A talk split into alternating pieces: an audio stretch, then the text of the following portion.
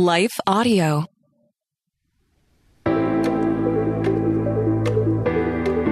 Hello and welcome to Kainos Project. I'm Dale, I am Tamara. and we're here to help you tackle ancient truths in everyday settings. We are back post hurricane, post earthquake and hurricane. Right. We had spotty internet, it was raining, but we will rebuild. So I know that you guys were worried about us, but here in California, we're okay. Thank you for the update. You're welcome. We didn't die in Hurricane Hilary. Yeah, we made it. Well, every so often we get uh, messages uh, in our social media DMs or via email asking us questions about the Bible or theology, and we do our best to get back to folks with the best answers that we can provide to those questions. Uh, but some folks, you ask interesting enough questions that we wanted to share them with all of you, uh, because uh, maybe some of you who are listening have had questions that uh, you didn't DM us about, but other people did. So we wanted to share some of those responses with you. We can't promise that we'll provide the best answers to these questions, uh, but hopefully we can give you some food for thought as you you know continue your own exploration and reading and research in that. So we have a few questions that have come up that we wanted to work through with you, and so that's what we are going to do today. But we're going to dive into that in just a moment. Hi, everyone. If you've been injured in an accident that was not your fault, listen up. We have legal professionals standing by to answer your questions for free. Call now and find out if you have a case and how much it's potentially worth. Call 800 497 4410. I'm here with spokesman John Wolf. So, John, tell everyone listening who should call right now. Well, Maria, first off, thank you for having me here. It's always nice to answer the listeners' questions. Now, as far as who should call in, anyone who's been injured in an accident and think you deserve compensation, give us a call right now. 800 497 4410. You'll find out if you have a case and how much it's potentially worth. Thanks, John. You heard it, folks. Take advantage of this opportunity and call now. 800 497 4410. Advertisement sponsored by Legal Help Center may not be available in all states. So today we're diving into some miscellaneous questions about theology and the Bible. And the first one is about one of the more pressing matters of life. And that is, will we see our pets in heaven? I'm actually surprised at how common this question is. Uh, maybe it's a surprise to me because I'm not that much of a pet lover person. Um, so I guess pet owners, like y'all are just built different because this is at the forefront of so many people's minds. And the Bible, it neither confirms nor denies whether animals have eternal souls or whether our specific pets will be in heaven. But we do have some kind of indication that uh, some kind of animals will be in the new heavens and the new earth.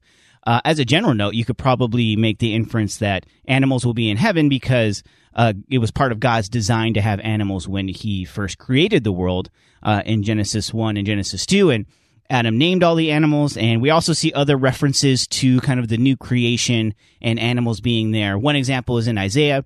Uh, this is Isaiah uh, 11 6. It says this The wolf shall dwell with the lamb, and the leopard shall lay down with the young goat, and the calf and the lion and the fattened calf together, and a little child will lead them all. And so that's one of many different um, references in Isaiah to animals being in the new heavens and the new earth. Although it's a bit more of a metaphor that there will be no violence in heaven, uh, but we'll give that to the animal lovers. There were, we'll take that literally that there will be animals. Uh, if you uh, read in Revelation, you hear about the four living creatures. Uh, so they are animals. Um, although I wouldn't really consider them uh, housebroken animals. If you kind of look at the description of them, uh, they, they, are a little bit more scary than that. But That what do really you think, joke. Tamara? That was a great joke. You're welcome. Thank you. We're so far off to a good start. we are. But what do you think, Tamara? Will Fido be there with us? Fido. Yes. That's not the name of our dog. And uh, Spike. That's not the name of our dog either. And because we don't have a dog, we've never had a dog. I mean, the kids really want a dog, and so they have names for their, their dogs that are yet to come. Okay, will Cinda and Hookah be Cinda, in Hookah, and Doug. Doug? Doug the dog. Doug from So we have three days? dogs, and their We names have- are Cinda, Hookah, and Doug. This is what happens when you let the three-year-old name your pets. Anyways, will Cinda, Hookah, and Doug, Hookah's a fun one. should right? we ever get them, Yes. be uh, in heaven? By the way, I feel like we should explain hookah. We Like should. it, it- he didn't name it after like like smoking hookah. no. I think he just put random syllables together and he thought that that was funny. Same thing with Cinda. yes. So that that's the disclaimer. But will they be with us in the new heavens and the new earth? I mean, Do I they get resurrection bodies? Oh, well, that's a really big question. I think if obviously the Bible doesn't say, and that's already what we have explained. Um, there's references in the new heaven and the new earth, and you think about like what we understand the new heaven and the new earth to be is not a complete like blow up the old one and let's start over, but this idea of redeeming the creation that God made and his original intended plan. So I imagine like animals will be in the new heavens and new earth, but yeah, I don't know. So you're saying, gun to your head, will Fido be there? I don't know. I'm gonna say no. Why are you saying no? I'm I know I'm being contrarian. I say no because I think humans are unique in that through the redemption of Jesus Christ we are granted eternal life. I don't think that that eternal life to individual creatures Okay, is so granted to anyone yeah, other than the humans who call upon the name of Jesus. right because animals don't have salvation. Like Christ didn't come to save the animals. Are animals fallen? Yes, So animals are sinful? animals are fallen just like uh, well, all of the earth is is cursed, right? I mean, Right. think about weeds in the ground Yes. that you have to like Again, not a reference to smoking. weeds yes thank you there's weeds in the ground that you have to pull like you you read about that when um in- in genesis 3 like it talks about the you will now labor and toil over the ground where that wouldn't have been something that would have happened before. So even the earth is feeling the pains of sin. Now is the earth itself sinful? I don't think so. But are there like rippling effects because of the fact that sin has entered into the world? And every single thing in the world is tainted by that. So animals included. But then does Fido is he part of the redemption plan? So your Jesus Christ. specific dog Fido? No. So he won't be there. Well, will animals be there in general? But will my animal be Oh, mm, probably not. Oh, okay. So we agree on that. Yeah. I feel but I do think there are going to be animals in general because will we have pets? I don't know. But the, Or is the- there a form of subjugation that's but part here's of the, the, fall? reality is when it comes to heaven it's not as if we're going to be longing for a pet in the way that we long for them now because we long for the companionship like there's there's these aspects of uh pet owners that like there's some fulfillment within having a pet right So I'm told. yeah we don't have pets so i understand but and that's why when when pets die like it's genuinely a difficult loss for pet owners it's not equivalent to losing a kid but Some would argue. n- no They would be wrong, but they would argue. it's not equivalent to losing a kid but i can understand and empathize with the pain and the grieving process of losing something you loved right Right. so, um, do I think people's specific dog that they owned here on this side of eternity is going to be in heaven? No, because salvation is only for humanity and people with souls. Like God came to save humanity, not to save um Fido. Fido. So I guess my answer was like, yeah, animals will be in heaven, but uh that's a different answer than will your specific dog, Cinda, be in heaven? So you heard it Um, here first, folks. Tamara thinks that your dog is worm food and you'll never see him again. Oh my goodness, you're so heartless. People genuinely care about their animals. But heaven will be great. And you Right, will because- have Oh, that's what I was trying to say. pet. You you keep cutting me off. Okay. That's what it. I was, that's what I was gonna say. Is heaven is not going to leave you longing for a pet to um fill any like void in your life. Like God is sufficient in all of that to where you're not going to be in heaven longing and wishing um your pet was there. Okay. That's what I was trying to that's what I was trying to get at, but you kept That's a good response. Yeah. Okay, so keeping with the theme of animals, Um, can you be a Christian and still believe in dinosaurs? I want to preface that this was an actual email that I received, if you can believe it. Uh, it was from a new believer who was apparently told by somebody that if you believe that dinosaurs actually existed, then you're going against the Bible. And so this question obviously has implications to other things like Ken Ham and young earth creationism uh, and how you interpret Genesis. Uh, but Tamara, can you be a Christian and believe in dinosaurs? Yes. Can you Defend. be in Christian? Can you be a Christian and also believe that there's possibly life outside of Earth? Only if it's angels and demons. No, that's not true. So yes, you can believe in dinosaurs, um, as well as like other life that has existed. So the difficulty with somebody saying you cannot believe in dinosaurs, um, and be a Christian is saying that you can't believe in an animal that is now extinct and be a Christian. You can't believe in There dodo are- birds and be a Christian. Right. So there's other animals that we know have existed on this planet that are now extinct. So they're real. They just no longer exist. So I feel like somebody saying that it's there's no ground to stand on. Yeah, I mean, we have the bones. Like, we have a considerable amount of bones that there were these large creatures that we have classified as dinosaurs and other Right. prehistoric animals that are no longer walking the earth. Uh, at what I- point were they on the earth? When did they go away? Why did they Right. go away?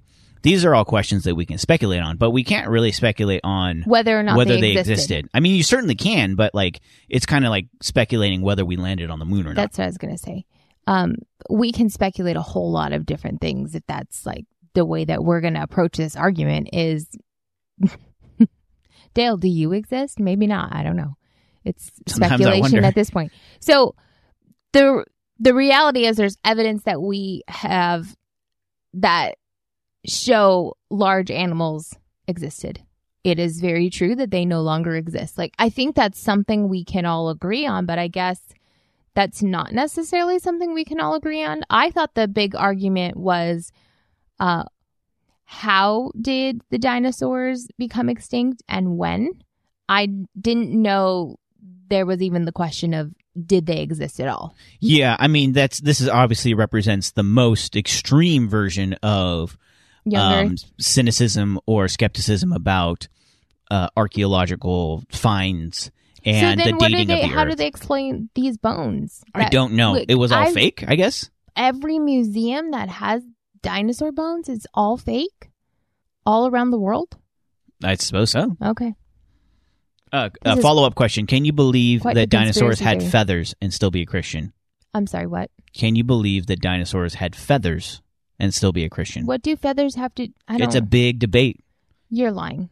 Yeah, because the DNA of uh, dinosaurs was so closely related to that of like birds and like chickens. Okay. Um, some archaeologists have theorized that like the T Rex, it didn't have like scales like a reptile; it had feathers like a giant chicken. Oh, that'd be scary. That'd be I mean, just I, a fifteen ton does- chicken coming at you. I don't think it really makes a difference whether it had scales, feathers, fur, like large, massive animals walked on the planet. They're no longer doing that, at least not animals of that size. I think the biggest animal, wow, this is going to show that I know nothing about the animal kingdom. It's okay. Um, you went to a is- Christian university, so What does that mean? we don't believe in dinosaurs. Oh, that's not They're true. not going to teach you that. That's false. But the biggest animal is really a mammal, right? Like this I'm going to sound so dumb right now. But isn't it like a whale? I honestly don't Do know you what, know the, what biggest, the biggest animal is? It would probably be a whale, I guess. See? If we're going by today's, like But it- today's biggest animal. That's what I'm talking about. okay, pro- yeah, probably a whale. So let's say the largest animal is a whale. Right? Like we all agree that a whale exists, Yes. right?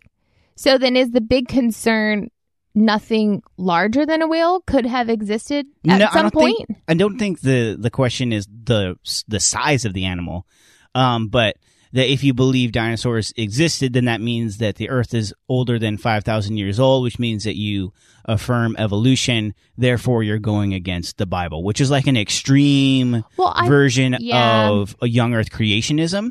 Uh, and there are other alternate theories for young Earth creationists that, you know, the dinosaurs didn't make it to the ark, or there was a period of time where the dinosaurs were coexisting with humanity. Right. Uh, and, and there's certainly arguments to be made there. I don't think that they are uh, hold up, uh, especially in the scientific community. Those are not the accepted views or uh, among the consensus of uh, scientists. But there are scientists who do hold to that. Most of them, uh, young Earth creationist Christians, to kind of uh, solidify and account for everything in the fossil record in the the view that the earth is only 5000 years old so i think that's kind of the heart of the question but Okay. whoever was like saying you can't believe in dinosaurs just doesn't like know that the bones exist i guess or is Well, ignoring that I'm thinking. and Is is it- having an extreme view of Yeah. a very literalistic reading of genesis that the dinosaurs weren't mentioned therefore they must not exist Mm, yeah. Yeah, it, but then it's just like a five steps removed from the original argument or the the original concern, which is really the age of the earth. Um, and then to suggest that dinosaurs did not exist, like you just have a whole lot more you need to explain, unless you just want to think that these all these bones are just made up or I don't know, somebody created them in a factory. Yeah, I guess. I mean, certainly possible. Not not plausible, but possible. So yes, you can believe in dinosaurs and still be a Christian. Uh, you can believe that dinosaurs had feathers, and you'll be less cool, but you'll still be a Christian. I mean, Okay. it might be more cool because a dinosaur with feathers would be pretty terrifying. so, Just a giant chicken. I mean, Coming to get ya. Isn't that what the intrigue about dinosaurs is? They're incredibly terrifying. Yeah. Right? I mean, the, Jurassic Park. Why do we all love Jurassic Park? Right. Anyway, sorry. Right, I know you're trying to. we're to gonna move, move on. on Okay. from dinosaurs, and we're gonna move uh, into good vibes. Okay, so should Christians use uh, Reiki, healing crystals, or practice yoga? Someone emailed me just this morning about this, uh, and so this was a later addition to the list of questions. I had to look up what Reiki is, uh, but it's kind of like the it's sort of like a massage, but not really, because they don't actually like massage your muscles. It's when a trained Reiki practitioner or expert uh, they put their hands just above your body or on your body, and they move their hands about to circulate bad energy out of your body and to circulate good energy in. So that's Reiki. Uh, healing crystals are pretty much the same idea, but it's crystals, and so you I'm not even sure what you do with them. Like you just hold them. Uh, I think you they're just, like, wear them you. as necklaces, put them on your desk as tchotchkes Yeah. uh, and it's supposed to have the good vibes, the good energy, and Mhm. filter out the bad energy. And then, of course, yoga. It has, um, you know, close associations with practices of Buddhism and Hinduism, um, but in its modern usage in the West, in in America, it's mostly seen as a completely secular form of exercise today. Um, but it still does have those roots. So, Tamara, what do you think? You can answer this collectively or indi- individually on the different uh, practices that have their roots in different ancient uh, Eastern religions. Right. I think there's some just general like understanding of these types of matters that we can actually look to scripture on. And it doesn't give us a exact like don't do yoga, but you can do crystals like you know. You can do crystals. Again, not a reference to drugs. Sorry. Oh, this is a really great podcast. Okay, so um I am specifically thinking of uh when Paul is addressing the church in Corinth and a lot of what was happening there is they were living in this like sinful city full of pagan practices and there was a lot of um just cultural traditional practices that were happening within the city of Corinth that were oftentimes tied to pagan gods. And so now you have somebody who's um, no longer worshiping those pagan gods and is now a follower of Christ. And so Paul's really talking about like, what do these people do? Do they just need to abandon all of their culture and all of their traditions because everything they do is tied in like pagan roots? or is there a different answer? And so, um, in 1 Corinthians 10:23, uh, Paul says, "I have the right to do anything you say, but not everything is beneficial. I had the right to do anything, but not everything is constructive." Um, and later on, he talks a lot about like just having freedom in the gospel, like we have the power to exercise our freedom as believers because we're no longer bound to the law in the way that the Old Testament was because of the blood of Christ. So there's a lot of freedom that a Christian can exercise.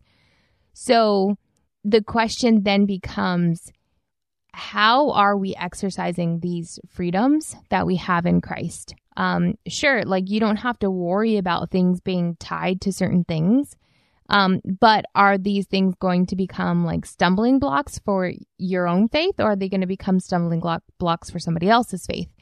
And so I think um, the the I best I think another way, good uh, reference is talks about the same thing in Romans 14 as well, yes, like around the same ideas. yeah, these ideas of like you are free in Christ, so you're no longer like bound to all of these rules and laws because of Christ has given you freedom, like He set you free. But with that freedom, do we then just go on and sin? The answer is no, right? Of course not. Um, and so then answering this question, like, is yoga a sin? Are crystals a sin? Are, what is it, Reiki? Mhm. Is that a sin? So, um, what these things really boil down to is uh, a matter of our heart. And that might sound like the, the cheesiest answer ever, but that's the way that God views us as people. Like he looks past uh, flesh and bone and he sees into our heart. And so when we're practicing these things or we're turning to these things, like what are the motives of our heart to even seek um, a Reiki who's going to like help us get rid of good vibes? Like, do we not well, you don't have... want to get rid of the good vibes. You want the good I'm vibes. so sorry that we're trying to get rid of the bad vibes and like only keep the good vibes. Do we not have the savior of the world, like in our hearts and in our lives? Is that not the person that we should be going to instead of trying to move over to one of these other professionals, um, or quote unquote professionals in regards to somebody who can get rid of bad vibes and only keep good vibes? Um, and I think the same thing is with the crystals. Like, what are our motives? What are our intentions about going out and seeking these things um, that cannot be fulfilled in Christ? And I often think that people are seeking this because they don't think that Christ can be the ultimate fulfillment in their life. Uh, yoga, I think, is a little bit different because there are clearly some very like beneficial uh, physical um, aspects to yoga that we've seen very much within the Western culture. Like you can separate the spiritual aspect. Now, if you're going to be sitting down and like meditating and trying to like reconnect with uh, the the deeper spiritual meaning behind yoga, then I think now you're like entering into some like shaky territory.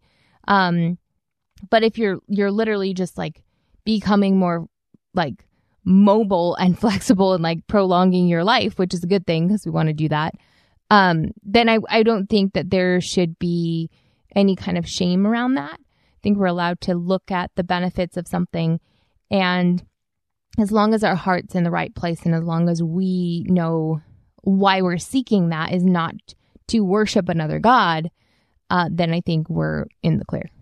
Yeah, I think with regard to Reiki and the crystals specifically, um, I don't think that there's necessarily like a great spiritual peril there, um, but it is more of a prudence thing. And when you look at it, there's absolutely no uh, scientific data to support the claims that either of those things is going to be helpful to you.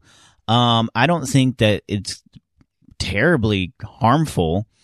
Um, I mean, But uh, Christians, would you do we, it? I mean, yeah, but Christians, we have like, you know, an essential oil for everything. You know, we, we use essential oils like mint in the, uh, humidifier for our boys when they have, uh, a cold because it kind of clears the, the passageways. But then people get crazy with like, I have a essential oil for everything. I have, you know, I put juniper on the back of my neck and it heals my bunions and like all these kinds of, you know, crazy things that's not really scientifically supported, but it's a placebo. And the same thing, this Reiki, you know, someone puts their hands over you or you have a crystal and somehow that makes you better. It's a placebo. Um, which is not necessarily like, this is not the grave moral danger of our age uh, but at the same time, is like, um, are you really going to spend your money on crystals uh, and invest in that and researching which crystals do what, or like make an appointment to go to a Reiki massage expert and then go and pay and tip and spend your time and all that? Like, it just doesn't seem wise um, or effective uh, to get that placebo effect. Uh, I don't see it as a grave moral danger, but if that's like really like you're a follower of Jesus and that's like really like a big obsession of yours, I want to d- drill into like why, like why, like why Yeah. is that something that you're putting your trust in? And then again with the yoga thing, like you said, there are um, health benefits that health experts and doctors would affirm from the the physical things of yoga, where you're going to have greater core strength, you're going to have uh, greater endurance, you're going to have greater mobility, flexibility. So all of those things that aren't attached to any kind of um, Buddhist mindfulness or anything like that. There, I mean, there is certainly a, a, a mindfulness that you could practice by stilling your mind and, you know, focusing on your breathing. That's there's nothing inherently pagan about that. Um, and Christians have been doing that, you know, since the beginning. Um, that's what they do in monasteries all the time, uh, and they've been doing so since like the third, fourth century. So, I think you can separate those things out. Uh, but there is a question of your own conscience. Like if you just can't separate that out when it comes to like yoga or something like that, um, there are other ways to stay fit. So I, I think that's a wisdom thing. I think it's a discernment thing. I think it's a what is your conscience up for uh, kind of a thing. But I know for my part, like when I stretch at the gym in the morning, like a lot of the moves I do are derivative of yoga poses.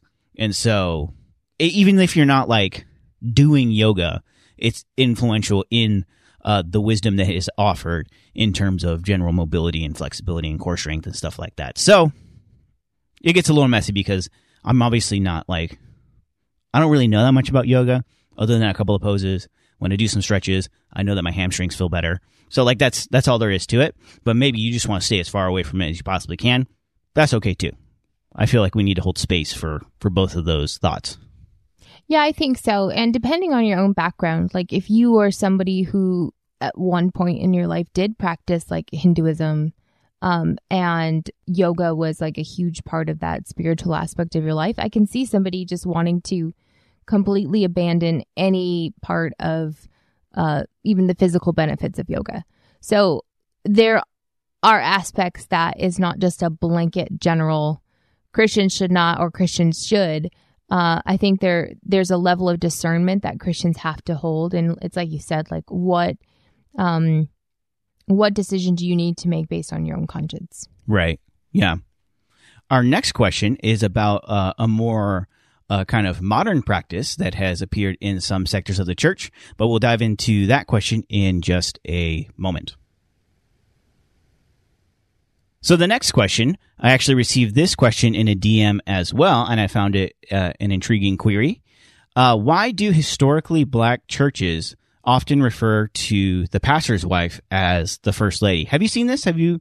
It's it's not exclusively um, in black churches, but uh, predominantly that's kind of the driving force. You've seen that where they'll they'll have like you know Reverend Doctor whoever and First Lady, Yeah. uh, whatever her name is. And oftentimes, um, at least from what I've seen in like the my own community of where I've grew up, is you often see their pictures. So Mhm. like Usually like with a dove in the background, yeah, or like the the bright but light in the corner. they're seen together. Um, you don't usually have like a picture of just the um like reverend. You often have his wife in the picture next to him. Like they're seen as this unit within the church. Hmm Yeah, and I wanted to drill into it a little bit more, so I tried to do some research online, searching around, like what are the origins of this? Um, why does it uh, specifically show up in the black church more than you know white churches? And um, you'd be surprised. Most of what I found was articles written about why you shouldn't call uh, your your pastor's wife first lady. Uh, most of them uh, written by white people, but that's neither here nor there. But the whole argument is basically like uh, that we don't see the term first lady in uh, the Bible to refer to a pastor's wife. I'm like, well, we don't see children's ministry director either, or director of facilities, but we use those as well, and we're not writing articles about it. Anyways, uh, the best I could come up with is why why this is part of like the black church more than the white church. And I think part of it is that uh, black culture tends to be a little bit more honor shame oriented than white culture. Uh, and so they tend to show more deference to authority figures that they trust and respect. And that certainly applies within the church. So whereas like in, in white churches, Christians will refer to their pastor as Mark or Chuck. Uh, in, uh, in a black church, uh, they are far less likely to refer to their pastor uh, by their first name. So they'll call him pastor, they'll call him bishop, they'll call him Reverend Doctor Johnson. Uh, and so they they're just a, a, little bit more honor shame in that sense. Uh, certainly more than white churches, at least non-southern uh, white folks. Uh, in the South, yeah. generally, it's much more of an honor shame culture than mm-hmm. outside of the southern states. So that's part of it. I think the other thing is that black people are also uh, more likely to celebrate and honor other black people who are uh, in a, a place of status or authority. And that's because, as a historically marginalized group, uh, they tend to have that stronger group identity. And so, like a win for one of them, when one of them is honored, all of them are honored. And so, I think they they emphasize the community aspect, and as part of that, they honor the position that uh, that that a black person has been put in because that honors the whole community. And so they really want to emphasize that. And so calling the uh, the pastor's wife, who is, you know, very much involved in the ministry with the pastor, calling her the first lady is kind of a way to create a custom around that that honoring and that deference to to recognize the the work and the leadership that she expresses in the church uh, and in that community. And so that that that was kind of like the best that I could think of. Um, and I had asked, asked a couple people, and that's kind of uh, what I was able to arrive at. And so when you think of it in those terms, it's actually you know there's something very beautiful and biblical about honoring the people who are serving you in church leadership. Our next question is an easy one. It's a, f- a fan favorite topic that every pastor loves to talk about. And so I'll let you dive into this one, Tamara. Is hell real? This is another DM I received. Is hell real? This is a really fun question. Thank you so much for giving it to me. I will say this if you've ever spent the day at the DMV, it's pretty difficult to argue that hell in some form doesn't exist. that's, that's a good joke. It's, true. Yeah. I mean, the DMV does suck. But I would say that hell is a little bit more weighty than the DMV in terms of. But I'm saying it's yeah. proof positive that, that something like hell exists. Got it. Okay. Yes. You should just make an appointment next time. Even if you make an appointment, they still make you wait. That's why it's hell. You, there's no way to get around it. Yes. Um, in terms of whether or not a literal hell exists, the answer is yes. Unfortunately, I mean, yes. we can see the truth of that all throughout Scripture. I mean, there's varying views of like what does that actually look like, and how do we actually understand that. But in in a short answer, yes, hell does exist. Hmm. I think a lot of our conceptions of what hell is or is like um, are much more culturally driven than uh, biblically driven uh, I think a lot of how we understand it to be is more influenced by cartoons and yeah. Dante's Inferno and whatever medieval imagination mm-hmm. uh, and artwork uh, kind of created an image for us. Um, but hell does exist, and hell essentially at its root is a separation from, from God. God in eternity. And you can't be an Orthodox Christian uh, without affirming a final judgment and separation from people who refuse to call upon the name of Jesus and be saved and redeemed and receive eternal life in his name. So that's part of the, the creeds that go back to the beginning, certainly was affirmed in the New Testament, and then it was codified by literally every church leader in the Nicene Creed and every creed henceforward. Right. Um, but what hell uh, looks like and what shape it takes, there are a couple of different views that you could hold in that. Yeah, and the most popular one, it not in popular in terms of like people like this one, but just the the I one mean, that's some most, people do. Fundamentalists seem to like it a Oh lot. yikes! But just the one that's most commonly held that probably most people listening to this podcast are familiar with is what we call like eternal conscious torment, to where like you are forever eternally existing in um separation from God and you are forever eternally tormented in that place. Um this is probably the um most preached on at least that I've heard. Yeah, and this even is what exists. Like you will not want to be there. Your friends will not be there. No, it will not be a party. Like you are going to be thirsty and you won't have water. Like just all of these aspects that um, just imagine the m- worst place you could ever exist.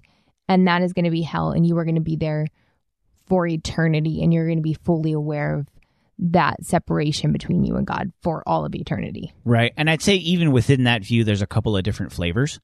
Hmm. Um, there's some who would emphasize that for eternity, God is on a continual basis pouring out his wrath on you actively uh, in this active conscious torment. Um, I would tend to lean less that way, more towards that hell is an eternity separated from God. And if you're separated from God, you're separated from goodness itself because sin Right. is not something that actually is like tangibly that exists. Sin is a privation of the goodness of God. And so eternally magnified to its fullest extent is a privation of God's presence and his goodness. And that's it, that itself is torture. And so that's the eternal conscious torment. Uh, the other one would be what is called uh, annihilationism or terminal punishment. And that view puts forward that when we die, we go to you know temporary spiritual places. To be absent from the body to be present with the Lord. Uh, Paul writes, um, and those who are uh, not saved go to a place of discomfort. We see that in the parable of Lazarus and the rich man that Jesus told. Uh, that's Hades. That's the the Gehenna. Uh, and so that is a place that exists. By the way, this is something that eternal conscious torment people would also affirm. Uh, where it changes is that at the final judgment, when all the living and the dead are raised and judged, uh, that those who are saved will go into the eternal presence of God, and those who are not saved will be annihilated. They will cease to exist. Uh, and uh, it's kind of this idea that um, eternal life is not inherent to our humanity anymore since the fall. And so, unless we are connected to Jesus, who is life itself, then we will not have life of any kind and we will cease to exist. And others would add the caveat that that would happen after you would receive some measure of, of wrath in proportion to the sin that you committed in your life. Um, so obviously, Hitler uh, would get a different punishment than someone who is we would generally perceive as a good person, but who did not surrender their life to Jesus. But then after that, you would cease to exist. Then there's so there's variances within the annihilationist camp as well. So that second view is certainly less popular in evangelical circles. Certainly, I think it's more popular uh, kind of outside our evangelical bubble. But um, the fact that it's less popular doesn't make it any less orthodox.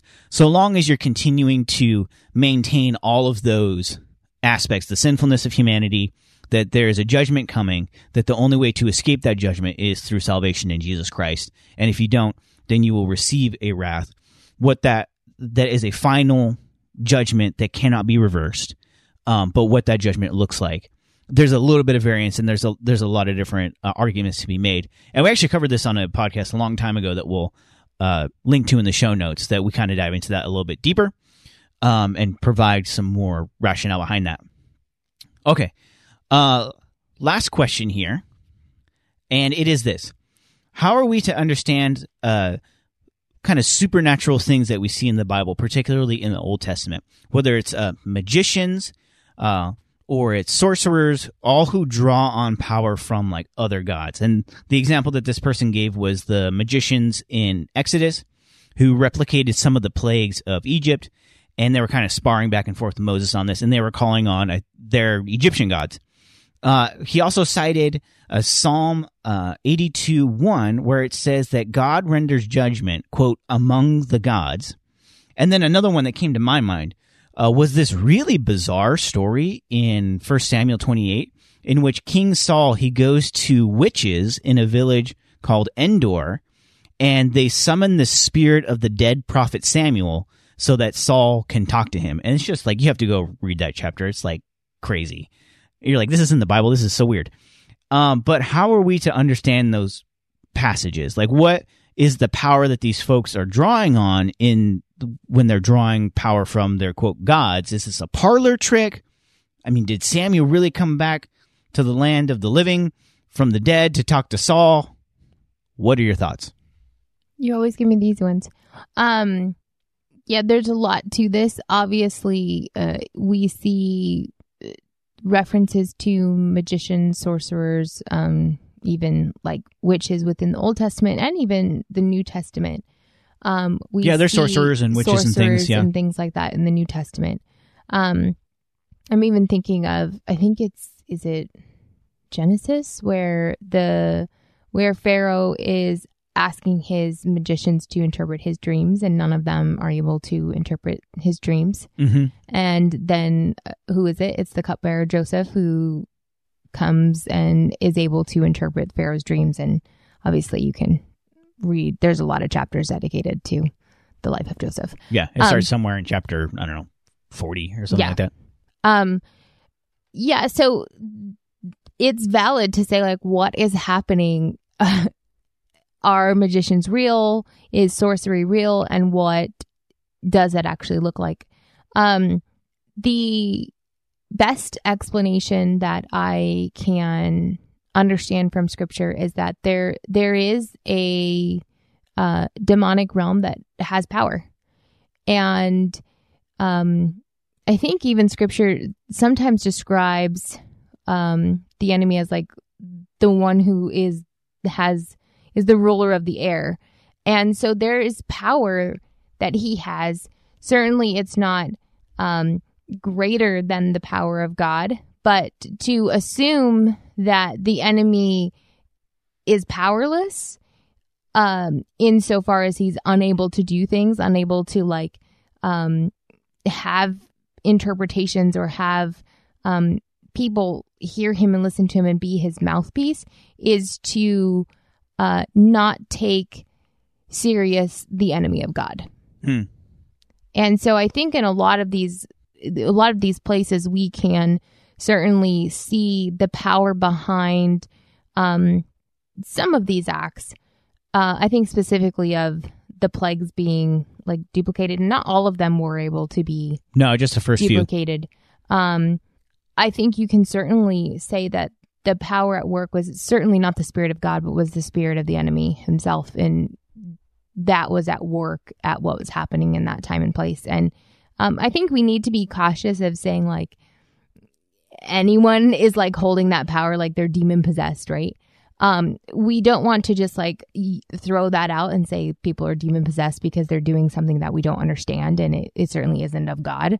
Um, but to also downplay and deny that people can be ruled by the enemy and um, e- even in the New Testament be demon possessed. Like we have to face that reality as much as we can't fully understand it. Yeah. I think the other thing too is that um I think particularly with the Old Testament passages, we can speculate about, oh, was that a parlor trick that they were kind of, you know, doing some kind of illusion? Were they drawing on some kind of demonic power? We can make all kinds of speculation about that.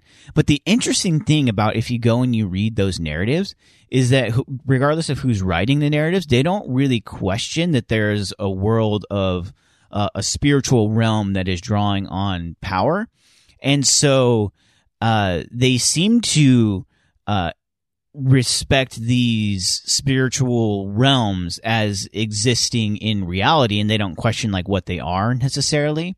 Like there's no commentary given in exodus like oh these guys called on their gods but the you know you know other gods don't really exist. So like there was obviously something it was a demon or we don't know what it was. It just kind of like and they called on their gods and they did the the trick so So like we don't really know exactly what it is, except for it helps us to see into their worldview, which is different from ours, in that there are spiritual realities happening around us all the time, and there's diff- they're given different names and they're given different um, characteristics and they're drawn on in different ways. But we that's all it kind of gives us. Like, so was that really Samuel that uh, Saul was talking to, like the soul of Samuel, or was it some kind of demonic aberration? I don't know, but the story doesn't seem to question that Saul believed that it was Samuel, and that Right. wasn't really the point of the story for them to give us like a comprehensive demonology. It was just to show like Saul's derangement in his his path towards you know becoming you know completely unhinged towards the end of his life.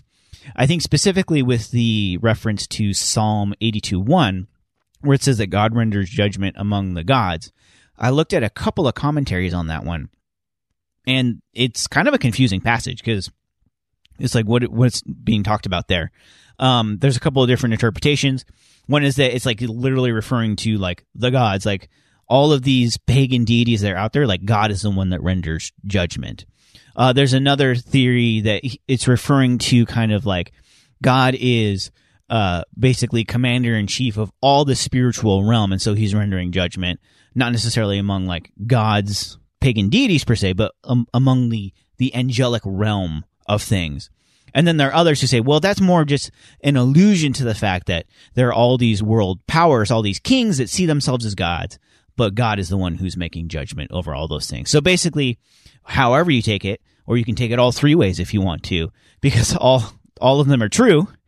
Uh, and I think rightful interpretations that it's basically saying that God is rendering judgment in supreme authority to any other authority, uh, whether in the human realm or in the spiritual realm that could be put forward. So that's kind of the the uh, the purpose behind that reference there.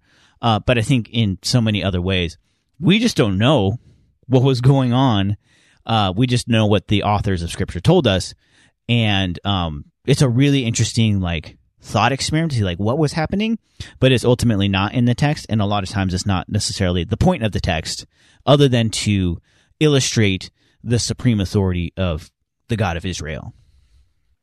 I think that's a good point you make is sometimes we can do word searches of scripture and just like where does the word magician pop up and where does the word like witch or sorcerer um, and then we can really go down these rabbit trails of like what does the bible have to say about these things um, but as you read those texts in isolation they were never meant to give us like these details about um all things related to the spiritual realm. Right. They were all like pieces of the story or the narrative that are moving things forward, but they're not the central focus. And sometimes when we take a word search, we make that thing the central focus and we don't actually um like uh, zoom back out to figure out what else is happening and how does this detail of the magician or the sorcerer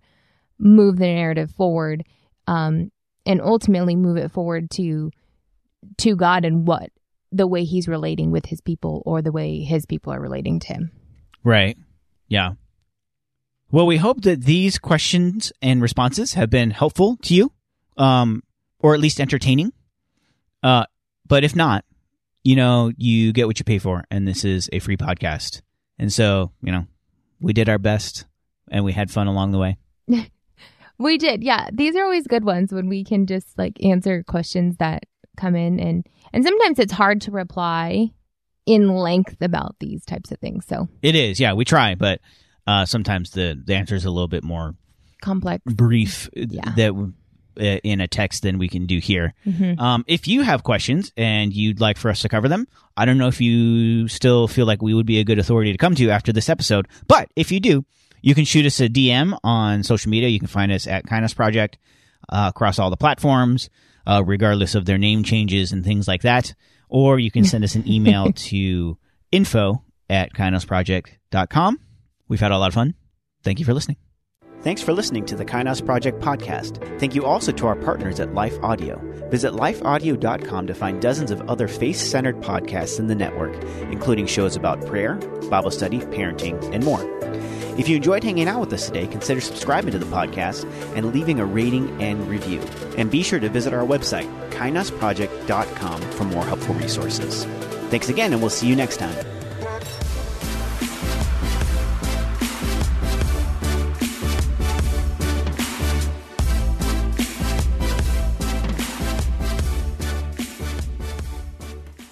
Hi, I'm Becket Cook, host of The Becket Cook Show. I lived as a gay man in Hollywood for many, many years until I had a radical encounter with Jesus 13 years ago. Since then, I've gotten my master's degree in seminary and published a book called A Change of Affection.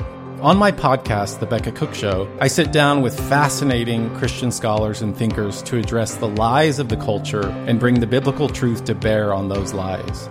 To start listening now, go to lifeaudio.com or search for The Becket Cook Show on your favorite podcasting platform.